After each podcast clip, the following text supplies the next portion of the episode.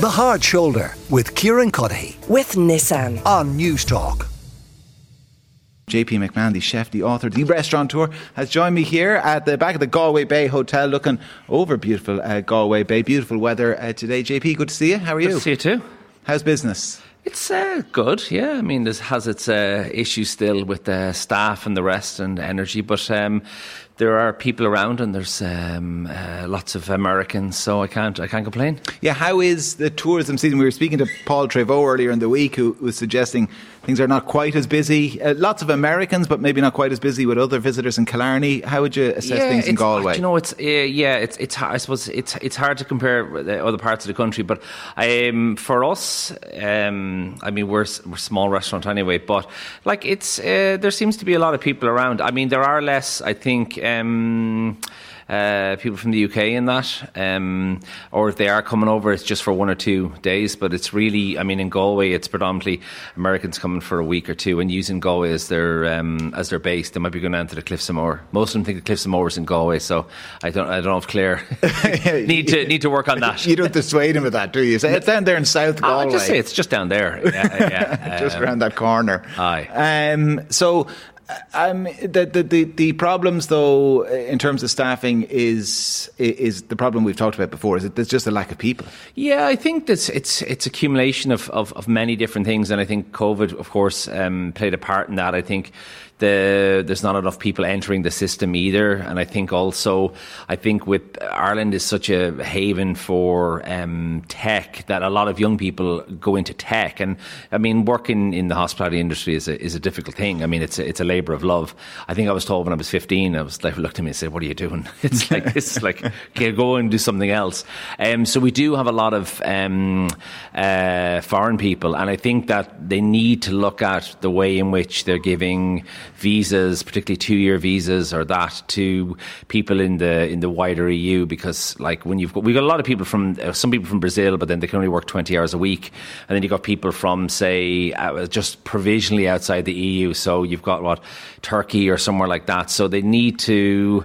There's lots of people seemingly in the EU to want to work, but it's just hard to get them to, to Ireland. So it's kind of a red tape. Yeah, it is a lot of bureaucracy. Sometimes it depends on the the seniority of the position. Like if it's if it's highly skilled and a senior position, then that's okay.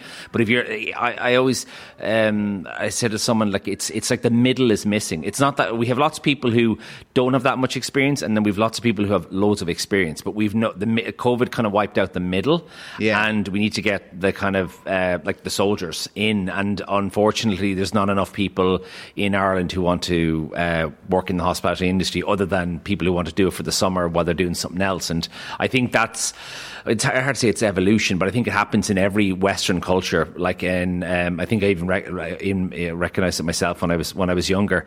Um, like I say, when I worked in a news agent in Dublin when I was young, and I went back recently, and there was not an Irish press to be seen in it, you know. And I think it's just like Irish people go off and do do other things, and you, you need other people to to fill those positions. And how has that impacted to the staffing issue? Businesses like yourself, is it that you're, you're all working harder then to keep it open, or are there days you've just had to say, well, listen, we just now have to shut one extra day a week? like we haven't got to the point that point recently, but we were talking about it in Cava that we just uh, like Cava's open seven days a week, and it is it, it requires a lot of staff to keep it going. And here is closed for two, so it's not as bad, but um, it does um, it does have its challenges. And other than saying in here, we have a young 15 year old guy who's an apprentice. He just uh, he was working with us for his transition year. I'm the only other Irish person in the restaurant, um, and so that's of the 15 staff we have. Everyone is from somewhere else, and it's wonderful because it's great, kind of cosmopolitan, diverse. But you need like if there's no one kind of local in the place, then that's not going to keep. It's not going to generate any more, you know. So I just think we need to address it as opposed to just constantly ignore it. How do you address that? though? How how do you uh, change what what sounds like it's kind of a cultural thing? Yeah, I mean, you. I, I think at one level it can be down to food education. It can be down to more food education in primary and secondary. I think it can be third level education. Um, it's still um, technical technical colleges, which are nearly all universities now, are seen as a kind of lesser college to go to. So I think that we need to try and remarket it or or or or, or change the change the message around it. You know, and I, I think that uh, like food is is a, is a great industry to be involved in, and if you train in in food, you can end up doing anything. I mean, really, if you have a I don't know, you're interested in photography and food, then you'd end up doing that, or you can do like travel around the world and, and chef and that. So I, I think it's a it's a it's a nice career, but I, I think a lot of the um, the stories around the hospitality industry um, that that that go into the media um, are always um, the the negative ones, I suppose, because that's what people are interested in. So most time people aren't interested in happy days in the restaurant.